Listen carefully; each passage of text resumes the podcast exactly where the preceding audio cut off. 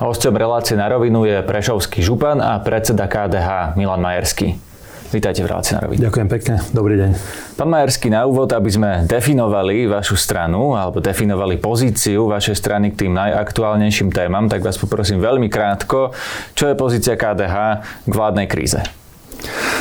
Tak e, vládna kríza je vážna. Všímame si aktuálne dianie. Dnes sa na dvakrát sa nepodarilo do, otvoriť e, schôdzu Národnej rady.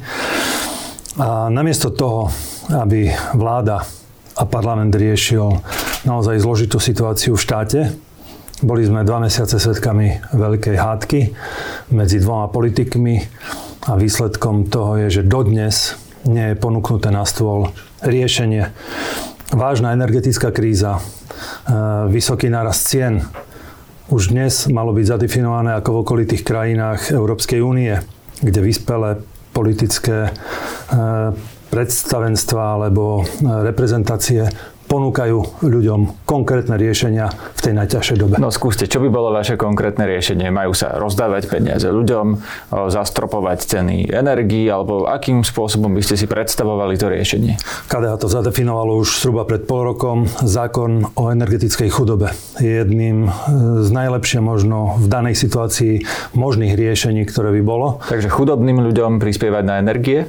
Chudobným a určite tým, ktorí sú odkazaní najviac na to, podľa jednotlivých e, príjmových skupín, tak aby sa nerozdávali finančné prostriedky ľuďom padakovým spôsobom, ale určite štát alebo vláda má pomôcť aj rodinám, aj samozprávam a určite aj podnikateľom takým spôsobom, aby dokázali pre, prejsť touto ťažkou dobou.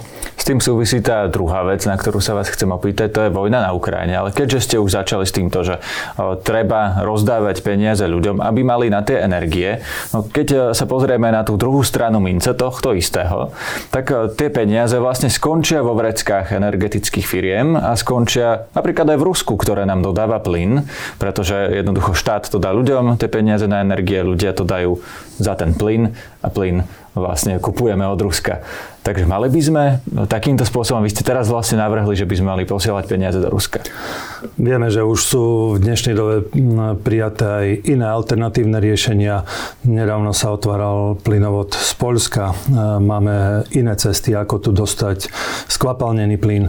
Áno, bude to niečo bolieť, bude to niečo stať, ale na to tu je štát, aby týmto ľuďom pomohol.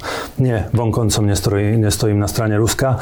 Vidíme, že e, sankcie mali svoj zmysel, dnes už ruská armáda melie z posledného a môžeme kľudne povedať, že aj táto pomoc, ktorú Západ e, a v podstate aj Slovensko poskytli ukrajinskej armáde alebo ukrajinskému ľudu, e, mali svoj význam. Vieme, kto tu je agresor jednoznačne treba pomôcť v tom, aby Ukrajina ostala slobodnou krajinou. Ja som mal včera rokovanie s predsedom oblastnej rady, e, s mojim partnerom naprotivkom z Ukrajiny a jednoznačne vidím, akým spôsobom trpí ukrajinský ľud a treba mu určite pomôcť. Ďalšia taká definičná téma, ktorá rozdeľuje najmä koalíciu a opozíciu, treba povedať, že vy ste opozícia, mimo parlamentná opozícia, sú predčasné voľby. Opozícia do veľkej miery chce predčasné voľby, dokonca vyzbierala podpisy za referendum, ktoré bude, lebo to už pani prezidentka Čaputová ohlásila, minimálne s tou jednou otázkou bude. Vy ste za predčasné voľby a za referendum? No, v prvom rade asi e, bolo by dobre zadefinovať, že toto by nemuselo, k tomu by nemuselo dôjsť, ak by si vláda plnila svoje povinnosti tak, ako má. Rozhašterenosť e, dvoch predsedov politických strán doviedlo situáciu až do bodu, keď sa bavíme o predčasných voľbách. Ja som za to, aby vždy parlament mal ten čas, na ktorý bol zvolený. Aby poslanec Národnej rady dostal na svoju prácu a činnosť 4 roky, aby vláda ktorá je vrcholným predstaviteľom výkonnej moci, dostala na svoj program a na svoje uplatnenie činnosti 4 roky. Aj keď to nefunguje. Ale, a teraz to je to ale, áno, ale keď vidíme, do akej situácie sme sa dostali, a vidíme, že v tejto situácii nie sú ponúknuté žiadne riešenia, tak áno, ak nie iného východiska, sme za predčasné voľby. Uvidíme, čo bude v najbližších dňoch. Možno, že nájdú 76 ľudí na to, aby to fungovalo ďalšie obdobie, ale pre túto krízovú situáciu nie je možné, aby čelní predstavitelia politických strán konali tak, ako konajú. Ja sa čudujem e, samotnej členskej základni týchto dvoch politických strán, ktoré doviedli Slovensko do tejto slepej uličky, že nevyvodia voči svojim čelným predstaviteľom zodpovednosť. V KDH by sa nič také nemohlo stať. Ako to myslíte teraz? Že keby ste vy boli v tej pozícii, že e, by ste odstúpili na, miesto, na mieste Richarda Sulíka napríklad z postup predsedu strany alebo na mieste Igora Matoviča? No, členská základňa má určité právomoci predsedníctva jednotlivých politických strán majú určité kompetencie, aby zaviazali uznesením svojich predsedov, aby nekonali tak, ako konajú. Dnes ale tu sú dve strany, ktoré zjavne stoja za svojimi lídrami. Nemôže sa stať, aby, bol postavený, aby bola postavená politická strana nad túto krajinu, nad tento štát. Najprv musí byť štát, až potom politická Toto strana. podľa vás tak? Mne sa zdá, pardon, mne sa zdá, že tak ako aj SAS, aj Olano urobili presný opak. Povyšili svoje politické strany nad túto krajinu. Ešte sa vrátim k tej otázke o referende. Ak bude, čo zrejme teda bude, zúčastnite sa referenda a budete za predčasné voľby. To som pochopil z tej vašej predchádzajúcej odpovede. No, ja osobne si myslím, že čas sa naťahuje do takej miery, že kým sa udejú jednotlivé procesné úkony a kroky, tak sa dostaneme až k riadnemu termínu volieb, ale človek nikdy nevie, či dokáže parlament najbližších 6 mesiacov fungovať, či sa dokážu zísť poslanci a vtedy je jasný procesný úkon e, ďalších krokov tie parlamentné voľby skôr či neskôr budú. A teraz poďme k otázkam, ako sa v nich KDH zachová. Lebo diskutuje sa tu o možnom spájaní, e, diskutovalo sa napríklad, e, pripustili to viacerí, e, o spojení v KDH zo za ľudí. Máte takéto zámery? Tak KDH ešte nepovedalo posledné slovo. Ja keď som sa stal predsedom KDH, tak vtedy boli prieskumy okolo 2-3%. Dnes sa pohybujeme medzi 5, teda 6, 7 percentami. A toto je možno taká predispozícia na to, aby KDH brali vážne aj iné politické strany. A dokonca, ak budeme poctivo pracovať ďalej, ak budeme komunikovať s voličmi, uvidíme, čo ukážu tieto najbližšie regionálne komunálne voľby, tak KDH tu bude a nebude iba do počtu. Myslím si, že bude relevantným hráčom na politickej scéne a bude mať čo povedať aj Slovensku a, pri, a ukázať, že máme profesionálov, ktorí za svoje rezorty dokážu niesť aj no, zodpovednosť. No, to chápem, ale to hovoril napríklad aj váš predchodca, pán Hlina, ktorý tiež e, sa pohyboval okolo 5-6% v prieskumoch, nakoniec mal tesne pod 5%, e, pod 5%, to isté sa stalo pánovi Figeľovi predtým, tak e, z toho mi logicky vychádza, že ak nechcete zopakovať tretíkrát tú istú chybu, tak budete sa musieť s niekým spojiť. Tak nechcem byť ani ako Figel v tom výsledku volieb, ani ako Hlina v tom výsledku volieb. Majersky urobí všetko preto, aby hlas voliča pre KDH neprepadol. A to znamená čo všetko preto? To znamená, že uvidíme vývoj. Do volieb máme ešte určitý čas. My postupne rastieme a uvidíme vývoj.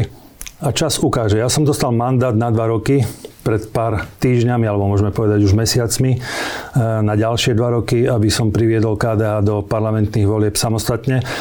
Ale my máme ústredné orgány strany. Jednak ako je predsedníctvo, celoslovenská rada a snem.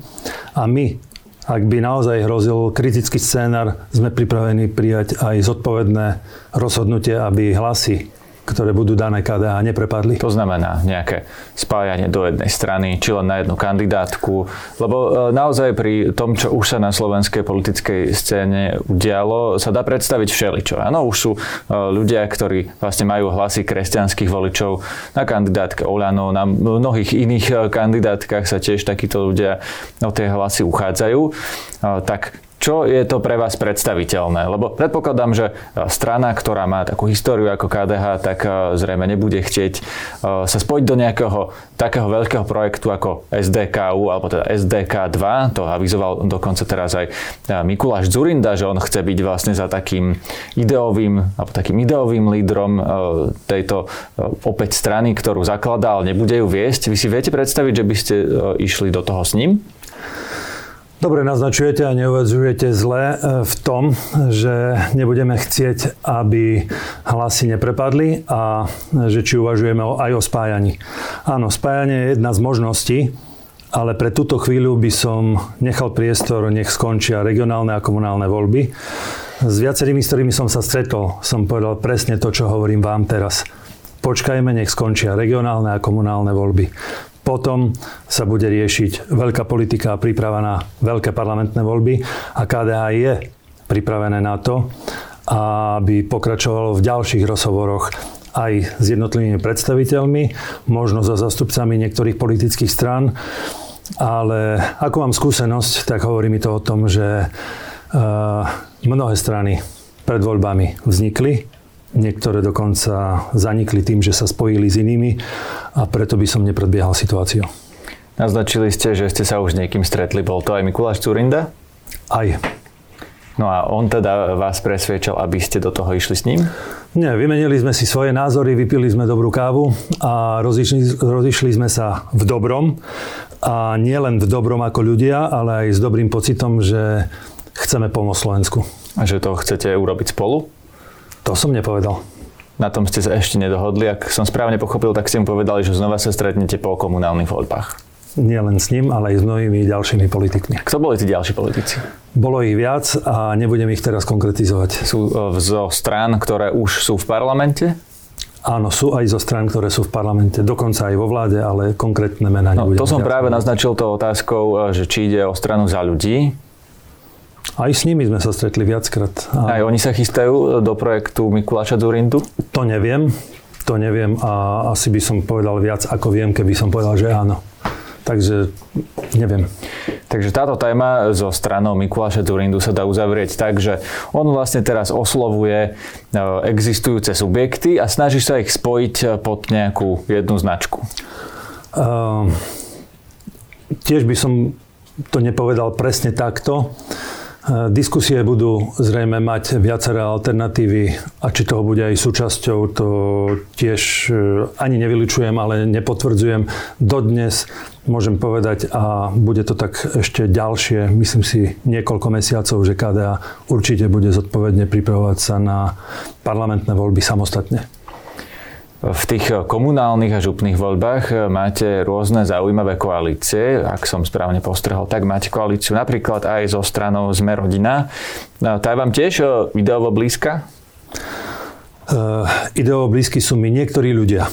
Uh, ja keď mám definovať konkrétne v Prešovskom samozprávnom kraji, my sme s týmito ľuďmi boli uh, v koalícii počas 5 rokov vo veľmi dobrom, môžem povedať aj názorovom, aj ľudskom nastavení. A fungovalo to. fungovalo to, takže sa nám podarilo naozaj veľmi veľa dosiahnuť v rámci projektov, uznesení, e, rozvoja Prešovského samozprávneho kraja, takže to nastavenie bolo veľmi dobré. A musím povedať aj to, že ja som nemal e, zo 62 poslancov väčšinu. Ja som mal iba 25 poslancov v koalícii ale dokázal som natoľko komunikovať s predsedami poslaneckých klubov, že sa nám podarilo nájsť pri mnohých veciach, významných veciach spoločnú reč a myslím si, že ľudia sú spokojní. To otázkou samozrejme smerujem k tomu, či si viete predstaviť, že s nimi budete spolupracovať nie len s týmito regionálnymi politikmi, sme rodina, ale aj na celoštátnej úrovni.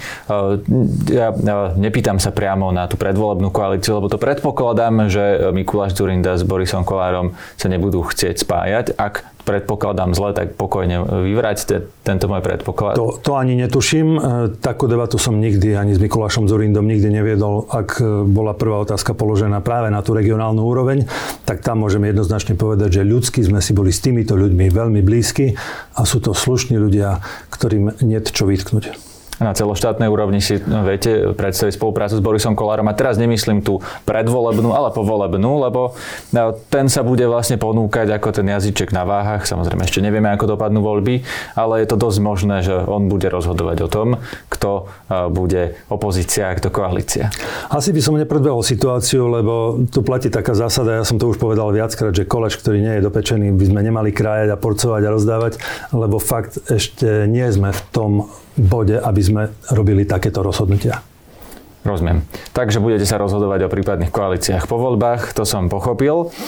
Poďme ku krajským a komunálnym voľbám. Vy ste prešovským županom, znova kandidujete a máte pomerne silnú konkurenciu. Vo vašej župe možno tie voľby budú najdramatickejšie, lebo proti vám kandiduje kandidát pán Michal Kaliňák, ktorý je vlastne opozičným kandidátom. Je tam napríklad aj pán Mazurek, ktorý voči vám kandiduje tiež.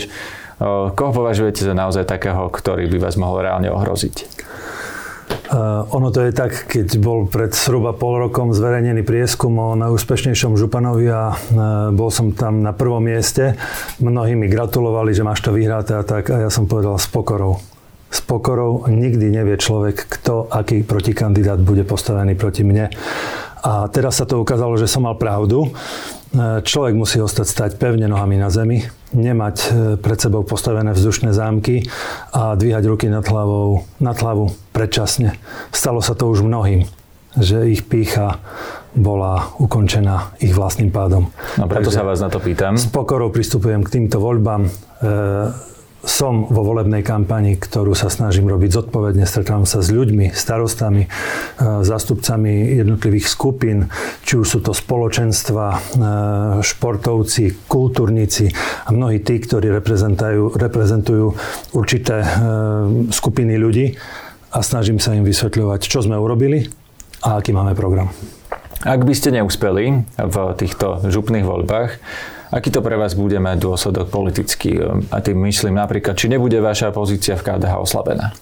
Tak každý jeden neúspech zabolí aj toho aktéra, ktorý neúspel, ale aj skupinu, ktorá ho reprezentuje a stojí za ním.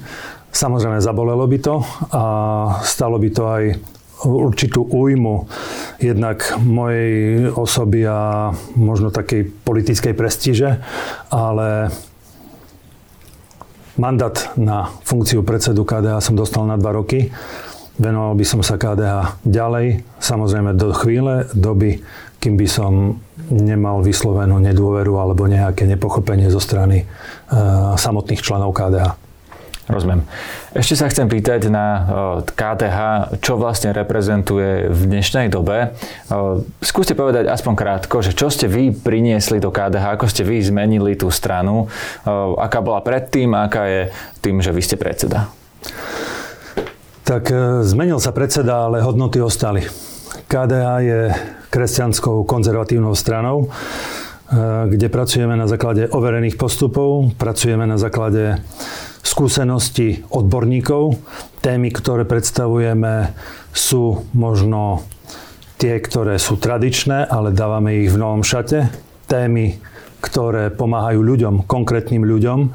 Snažíme sa naozaj pripravovať pre každú jednu dobu, pre každé jedno obdobie, či to bola pandémia, alebo teraz táto energetická kríza, alebo utečenecká kríza, keď bola. Snažili sme sa ponúkať ľuďom na Slovensku konkrétne riešenia. KDH nereprezentuje len predseda, nie sme hrstkou niekoľkých ľudí, e, úzkej skupiny vyvolených. KDH je 7 tisíc členné hnutie. Nie je jednoduché viesť stranu, ktorá má 7 tisíc členov. Dnes neviem, koľko politických strán na našej politickej strane má takú Áno, to rozumiem, že máte členskú základnú. A v neposlednom rade, a tým už končím, máme za sebou veľké množstvo starostov, primátorov, poslancov mestských, obecných a župných zastupiteľstiev. A toto sú konkrétne riešenia pre konkrétnych ľudí od regionálnej, obecnej, mestskej politiky a verím, že najbližších, po najbližších voľbách aj v celoštátnej. Vy ste to zadefinovali, že KDH je kresťanská konzervatívna strana, ale k tomuto sa hlási pomerne veľa subjektov na slovenskej politickej scéne, od Kufovcov cez LSNS, Republiku, Oľano, dokonca Smer. Možno by sme mohli pokračovať v tom zozname, kto všetko sa hlási. Nie je tam nejak už plno v tejto konzervatívno-kresťanskej um, sekcii? Možno by to niekto povedal, že je plno, ale platia tu určité zásady aj z politického hľadiska. My nie sme populisti. My nebudeme nahovárať ľudí na protesty proti vláde, aby zaplnili námestia. My nebudeme nahovárať ľudí eh, na, ke, na takéto kroky. KDH je konzistentné, zodpovedné, racionálne. KDH je normálnou politickou stranou. A ľudia, s ktorými komunikujem, hovoria, konečne nech už je v parlamente normálna politická strana. Nejdeme do extrému. Naozaj nejdeme do extrému. Áno, rozumiem. Otázka je samozrejme... A nejdeme ani do populizmu. Kto si čo predstavuje pod tým slovom normálny, lebo to používajú aj kotlebovci na boj proti vlastne všetkým ostatným, ktorí sú iní ako oni. No a e, nesmieme samozrejme obísť toho slona v tejto miestnosti, e, ktorý je ten, že mnohí konzervatívci vidia svet ako boj proti liberálom. To, to vidíme posledných niekoľko rokov, že vlastne všetko, čo e, má túto nálepku liberálne, je symbol zla pre nich. Liberálna demokracia napríklad je systém, ktorý je vlastne Sloven, aj Slovensko je liberálna demokracia, ale keď to niekomu poviete, tak to chápe úplne inak ako ten definičný pojem. Čiže vidí KDH svet ako boj konzervatívcov proti liberálom? Určite nie. Viete, čo je umenie konzervatívca? Žiť v liberálnom svete slobodne a konzervatívnym spôsobom života. To je pre konzervatívca, kresťanského konzervatívca to krásne. Ja si vážim každého jedného človeka a KDA záleží na ľudskej dôstojnosti. Ak dáme naozaj dôraz a akcent na ľudskú dôstojnosť, vtedy, ak by to robili všetci politici, tak vtedy by neboli boje a osobná nevraživosť medzi jednotlivými skupinami ľudia, ktorí poctivo pracujú a snažia sa prežiť aj túto ťažkú situáciu, už majú dosť bojov a nevraživosti. My si zoberme, že v dnešnej dobe už nechcú ísť kandidovať ľudia za starostov, za primátorov. Nechcú kandidovať za poslancov. Keď si pozriete čísla, rapidne klesol počet záujemcov o jednotlivé poslanecké mandáty. Ľudia nechcú ísť do slušného politického ringu, lebo vedia, že ako náhle sa tam postavia, vyleje sa na nich vedro špiny. To je ako v ringu. Len sa tam postavíte a už príde jedna Rozumiem, ale druhá správa. Tá moja otázka e, smeruje k tomu, či aj konzervatívci v tomto mnohí, a ja nehovorím, že práve vy, ale konzervatívci vo všeobecnosti ako skupina nemajú na tom veľký podiel viny, lebo napríklad taký Donald Trump sa pasuje za konzervatívca, mnohí konzervatívci ho podporujú, sú na jeho strane. A pritom e, je to vlastne človek, ktorý vieme, že opakovane klamal, či už o tých voľbách, ktoré nechcel priznať, že e, prehral a e, pri mnohých ďalších príležitostiach to sa snáď ani nedá vymenovať. A niektorí konzervatívci za ním ďalej stoja, aj keď je to usvedčený klamár. Áno. Platí jedna zásada, že po ovoci ich poznáte. Áno, keď bol prichytený pri klamstve, tak e, jednak poškodil konzervatívnej politike a jednak poškodil sebe samému. Ale mnohí to tak nevnímajú. Mnohí, mnohí to tak nevnímajú. Naopak podporujú a sú e, jeho podporovateľe nie napriek tomu, ale možno práve vďaka tomu. A, a to je zle. A to je zle, ale spôsob, akým on predstavuje a reprezentuje konzervativizmus, je pre mňa nepriateľný. Rozumiem. Ďalší bod, tzv. gender ideológia. To je takisto bohato zastúpené v slovníku a vyjadreniach slovenských konzervatívcov. Mal som v štúdiu politologa pán Hardoša, ktorý napríklad tvrdí, že gender ideológia je konšpiračná teória, ktorú e, pomohla žiaľ šíriť aj konferencia biskupov Slovenska, že e, je to presne ten narratív, že je tu nejaká hrozba, pozor, e, ohrozuje vás tu niečo, čo vás chce morálne rozložiť, ohrozuje to vaše deti. To je jeden z definičných znakov konšpiračnej teórie. Vy to takto vnímate, alebo to vnímate úplne inak? No, v prvom rade asi, keď sa bavíme o rodovej rovnosti, shodneme sa určite na jednom, že muž a žena sú si rovní. Berú to tak aj kresťanskí demokrati. Predpokladám, že aj každý jeden liberál povie to isté. Muž a žena sú si rovní, čiže rodová rovnosť tu musí platiť. A malo by by platiť aj to, že ľudská dôstojnosť je neočkripiteľná a mali by sme dať v každom veku ľudského života patričnú pozornosť na to, aby ten človek mohol prísť na tento svet, dôstojne prežiť svoj život, mal škôlku, školu, dôstojnú prácu, bývanie. Kresťansko-demokratické je takou politickou stranou, kde si vážime ľudský život. Dokonca si vážime aj iný politický názor, alebo názor na tieto témy, ktoré sú teraz otvorené. Rozumiem. Tu vás ešte zastavím pri tom, čo ste povedali, že muž a žena sú si rovní, lebo mnohí konzervatívci to vnímajú tak, že sú si síce rovní, keď e, je tá otázka takto postavená, ale žena má svoje nejaké úlohy a muž má nejaké svoje úlohy. Čiže často je to o tom, že obhajujú tú, to tradičné rozdelenie, To napríklad, že oni to možno niektorí nepovedia na rovinu. Napríklad pán Krajniak napísal na Facebook akoby zo žartu, že keď moja žena navarí, ja to zjem, keď moja žena uprace, tak ja vlastne tam fungujem. Nebolo takto presne samozrejme, ale chápete, čo presne tým myslím. Že existuje tu nejaké tradičné rodové rozdelenie úloh a potom to, ktoré je naozaj naplnením toho, že muž a žena sú si rovní, napríklad aj v kariérach, napríklad aj v tom, že sa rovnako starajú o domácnosť. Ktoré z tohto, z týchto dvoch rozdielných pohľadov ste vy? Lebo oba nemôžete byť. Tak vám poviem, že aj Milan Majersky vie upratovať a možno aj čo si navarím, ale e, svet sa mení. Ale niektoré úlohy, ktoré sú výločne dané mužovi a niektoré úlohy, ktoré sú výlučne dané žene, tie nezmeníme nikdy. Muž nikdy neprivedie na svet nový život. Ten vie priviesť na svet iba žena. Majme k ženám úctu, naozaj tú takú normálnu úctu a buďme normálni. Nechceme nič mimoriadne. Ak sa budeme stavať k životu normálne, oceníme aj to, že život nám to vráti aj na potomstve, aj na šťastí e, rodinného života. Je to určite tak. Rozumiem. Vo vašej strane, koľký z vašich členov alebo možno funkcionárov strany sú, povedzme to tak, že umiernení, ako vy, lebo to som pochopil z vašich odpovedí, že vy ste ten umiernený konzervatívec, a ktorí sú naopak tí, ktorí bojujú naozaj e, na barikádach e, tieto kultúrne vojny. Lebo ja som zaznamenal, že vo vašej strane sú aj takí ľudia, napríklad vaša mládežnícka organizácia KDMS, tak e, tam tí ľudia pravidelne postujú na sociálne siete veľmi bojovné príspevky?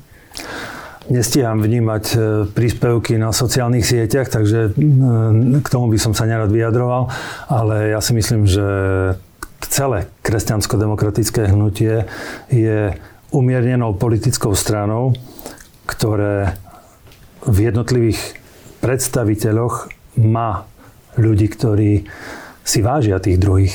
A to je jedno, aký majú názor na svet, a my keď dávame nejaký návrh riešenia v krizovej situácii, my to neriešime, že tak týmto dáme a týmto nedáme. Nepozeráme na to, kto má, ako politi- kto má aké politické názory alebo možno ideologické presvedčenie. Snažíme sa byť politickou stranou, dáva, ktorá dáva riešenia pre všetkých ľudí. Inak e, ešte položím alebo postavím túto tému. Ak by ste sa mali rozhodovať, či budete napríklad vládnuť treba s hnutím republika, alebo s Kufovcami, ktorí teda sú samostatná entita, ale e, dostali sa na kandidátke LSNS do parlamentu. Viete si predstaviť vôbec teoreticky nejakú šancu, že by ste s nimi vedeli spolupracovať? Alebo toto sú pre vás tí fašisti, ktorí sú začiarov? No v prvom rade poviem, že na túto otázku neodpoviem, lebo to je tak e, nechcem povedať, že rovno vyfabulovaná hypotéza. E, áno, môže k nej dôjsť, kľudne môže k nej dôjsť, ale to je presne to, čo som povedal zhruba pred 5 minútami. Kolač, ktorý nie je dopečené, dopečený zbytočne hoj kraje. Takže Rozumiem, ale niektoré si... strany povedia jasne, s Uhrikom a Mazurekom nikdy. Fašistov sme zadefinovali. A, a tých sú ja keď, keď, Moment, e, teraz to vysvetlím. Keď dnes by sme povedali, že sú to iba LSNS, boli by sme na omile. Ale keď sme sa bavili pred 4 rokmi o LSNS a povedali by sme, že iba z LSNS a dnes vidíme, že tu je aj republika, kto vie a kto môže zodpovedne povedať, že o dva roky alebo o rok pred voľbami nevznikne nejaká ďalšia extremistická strana. Preto nebudeme konkretizovať žiadnu z politických strán, lebo no, títo ľudia sa preskupujú. Pres... Tomu rozumiem, ale republiku by ste vedeli vylúčiť, keby ste chceli, ale e, nechcete. Vedeli by sme vylúčiť. Čiže ju vylučujete alebo ju nevylučujete? Vedeli by sme zodpovedne vylúčiť. Stále je tam ten podmienovací spôsob? Nie. Čiže nepôjdete z republikou? Keď by sme vedeli, tak aj vieme. Rozumiem. Niekto povie, ale to už je vtip, že vedeli sme a budeme vedieť. No. Smer? To sú ľudia, ktorí nehorazným spôsobom zneužili moc v štáte a tam rozhodne nie. Peter Pellegrini, ktorý vlastne e, vládol s nimi, alebo vládol e, ako nominant Smeru, ako premiér. Svieti nám tam červená kontrolka, a to doslova do písmena. Čo znamená tá červená kontrolka? Máme pred tým veľký rešpekt, aby sme niečo také povedali dopredu, že áno alebo nie, ale počkáme si na vývoj. Rozumiem. Ďakujem vám za rozhovor. Ďakujem pekne. Pekný deň.